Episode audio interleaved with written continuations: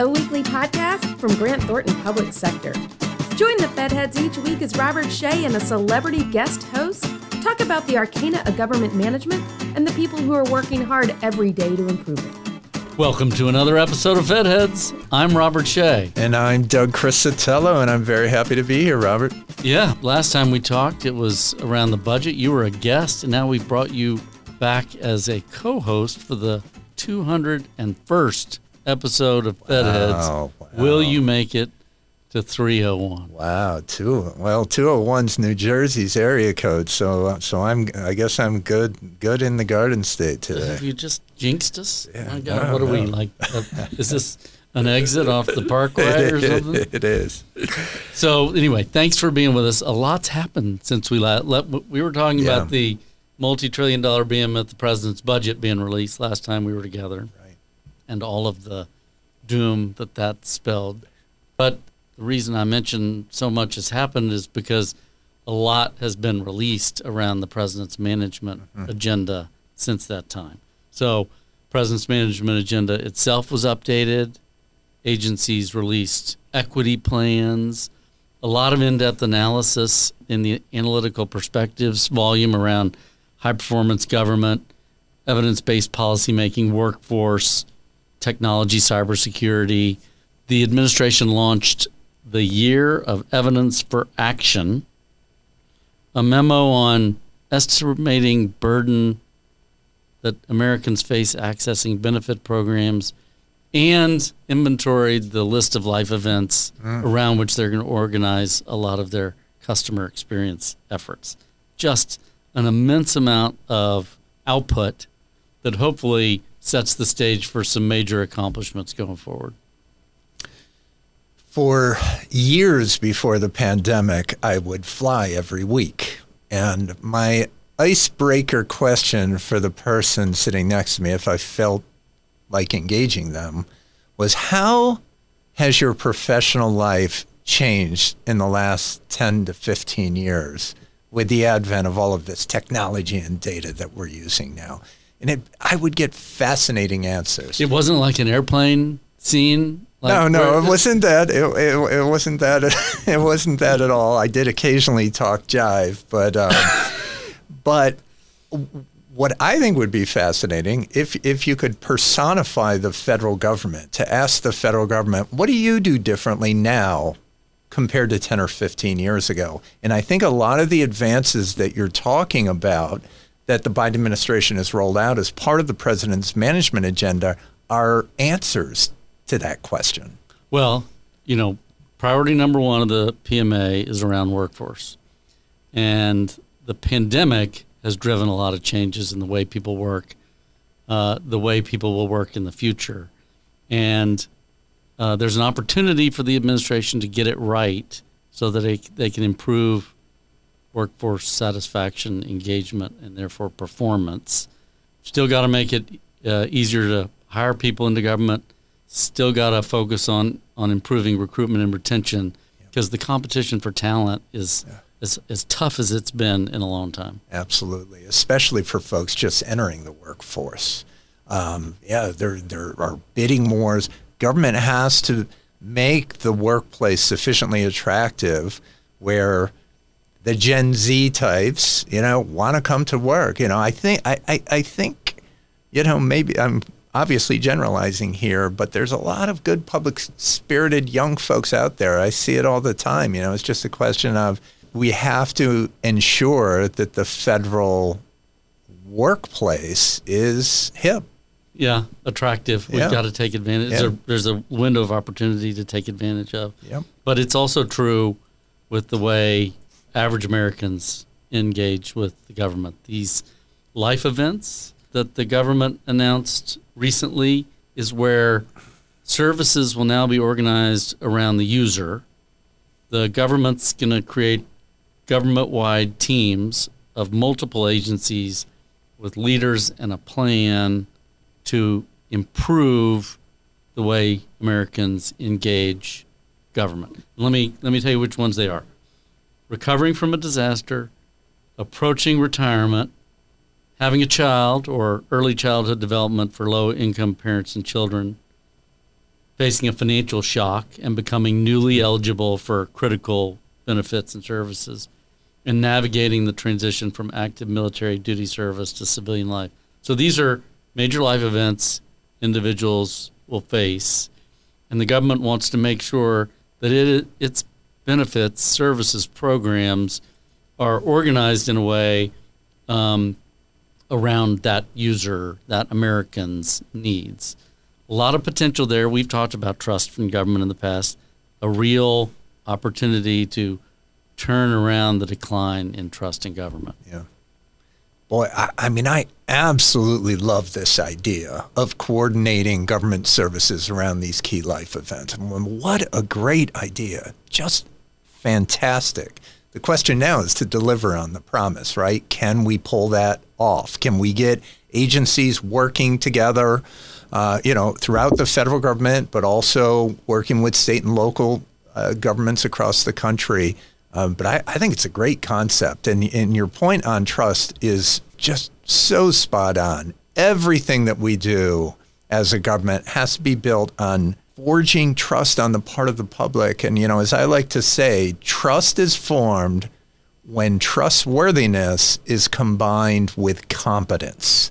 Trustworthiness plus competence equals trust. So we can be worthy of trust, but we got to deliver on the promise in order to build that. I agree with you. I think one of the advantages government faces, unfortunately, is the curse of low expectations. Right. Right. So, you know, when you go to the DMV and are faced Yeah. with a, a rapid delivery of exactly what you wanted, you are pleasantly surprised. When you put a 25 cent stamp on an envelope and that is delivered to somebody's door across the country in a matter of days, that's something that we marvel at. So there's a real opportunity to make modest changes that will have big impact. Um, and they've got ambitious set of life events that they've chosen. Yeah. One of the other areas I mentioned was equity plans. So the drive for better serving traditionally underserved communities set forth in a number of executive orders. Agencies were obliged to come up with plans for improving the extent to which they were serving those communities, addressing inequity. Every agency's got an ambitious plan to overcome that. And one of the distinctions I often remind people of is that traditionally DEI and A programs are focused internally on improving diversity of internal workforces and, and policies. Here, this is outwardly focused on the mission of the agencies and the programs they're delivering. Are they designed in such a way to access people who might not have easy access Right. to them?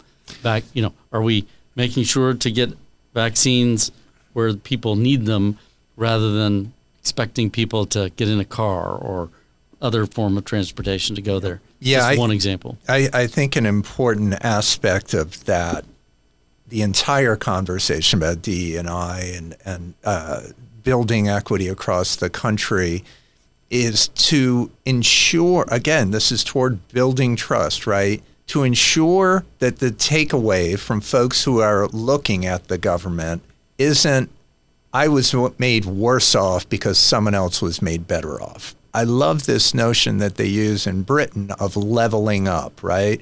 We're moving, you know, what economists call Pareto optimal solutions. Just lost half the audience. Every, well, okay. no one is made worse off. A tran- transaction occurs. leveling up everyone except for our audience. That's good. Well, well, well, they're all smartening up right now. Uh, no, but it, you know that's that's an important part of this um, is the is the is the sales, right? I mean, we need to even if you're not a beneficiary of a particular program, you have to understand how it benefits our society generally. So, you know, part and parcel of improving life experiences, uh, making programs more equitable is ensuring we have data and evidence. So, if all we've talked about was not enough, the administration launched the year of evidence for action. Agencies produce learning agendas and evaluation plans to begin to develop this greater body of evidence for use in policymaking. They launched or announced that they'll soon be evaluating the extent to which the American Rescue Plan is having its intended impact and localities are implementing those programs as intended and that they're having the intended impact. Uh, there's a lot of ambition behind there, a lot of excitement. At least the evidence community is marshaling its resources to help drive this forward. Yeah, you know, I was kidding earlier that this notion of uh, the year for evidence for action, I, I like to think of it as the year of action for evidence, right? Let's take this evidence and put it into action. This notion of leveraging the data that resides within the government to uh, inform the public.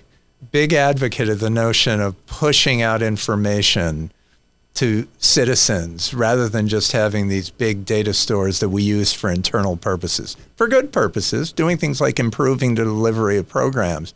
But I think, again, I guess we're talking a lot about trust here between the between the lines. As we move to build trust, it really is critically important to be pushing info to citizens. You know, your focus on the word action brings to mind. I've got to read Jamie Dimon's CEO of JP Morgan Chase yes. letter to shareholders. And I was surprised. I mentioned to you, you weren't surprised about his expressed frustration at dysfunction in government, its inability to use results to drive policy and, and action, but was motivated to write an article that buried deep in the budget in the analytical perspectives volume chapter on evidence was a bulleted list uh, behind the statement. The budget emphasizes not just building evidence, but using it. And it cites a handful, not enough, but the beginning of a list of examples of where evidence led to a budget proposal that, if enacted, would invariably improve results. So I think they're teasing that to hopefully see more and more of that. But my point to Jamie Dimon was you know, if, if we saw industry marshal its resources behind the equity plans, the evidence agenda, I think you really could see the, the whole institution of government in greater greater incentivized to drive these kinds of improvements. Yeah, it's it's really a terrific essay. I'd encourage folks to seek it out. It was uh, published in GovExec, I believe. I wrote an article in GovExec. Right. but the Jamie Dimon letter is right. also available. Yeah, on the JPMC yeah. website. One, one thing I wanted to emphasize about Mr. Dimon's involvement in government through the years in his shareholder letter, and I do read it each year. There's one time when I think everyone uh, would agree that government is extremely important in one situation when you need it. Well, 2008 financial crisis, large financial institutions needed the government. So he was on the front lines of the of that crisis and had extensive interaction with the government in, in developing its response and then helping to carry out some of the relief programs. So, you know, he did get an, an up close look at government, but again, we've evolved a lot in the in the last dozen years, right? Yeah, I, going back to that time. And I would say that the pandemic is a good example of both the best and the worst. Yeah. You know, we we had a robust pandemic response plan that really didn't get enacted, but some pretty superhuman accomplishments shouldn't be overshadowed by that. Not the least of which was the development of and distribution of multiple vaccines. Right as, as a scientist mentioned to me recently, 10,000 things needed to go right in developing those vaccines, and 10,000 things went right. It's amazing. What else, What are you watching? Uh, what will you be focusing on over the next several months? Well, once again, you know, I'm always looking at the budget. You know, are we going to have uh, an on-time budget this year? And the, the answer is always no. Of course not. But what does that mean as we uh, creep toward the election? Is there any risk for a government shutdown? Are we bite uh, your tongue? Yeah, gonna, yeah. Let's we may bleep not. that out. Yeah, just a, a long continuing resolution to get through the election is probably likely, get us to maybe early 2023 calendar year, and we're we're going to be able to avoid any any nonsense around the debt ceiling, which is good news. Um, but it'll be a different landscape after those midterm elections, so I'll be yeah. interested to see what that looks yeah. like.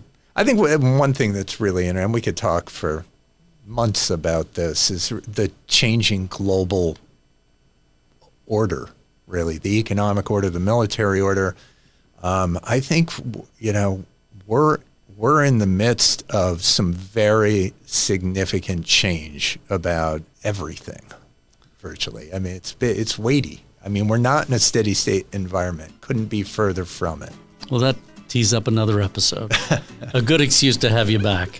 Well, this has been great. Thanks for doing this with me, and I'll look forward to doing it again. Great, great, great to be here with you, Robert. Thanks for listening to the Fed Heads, brought to you by Grant Thornton Public Sector. We'd love to hear from you. Connect with us on Twitter at GT Public Sector to join the conversation. And don't forget to subscribe so you don't miss out on new episodes.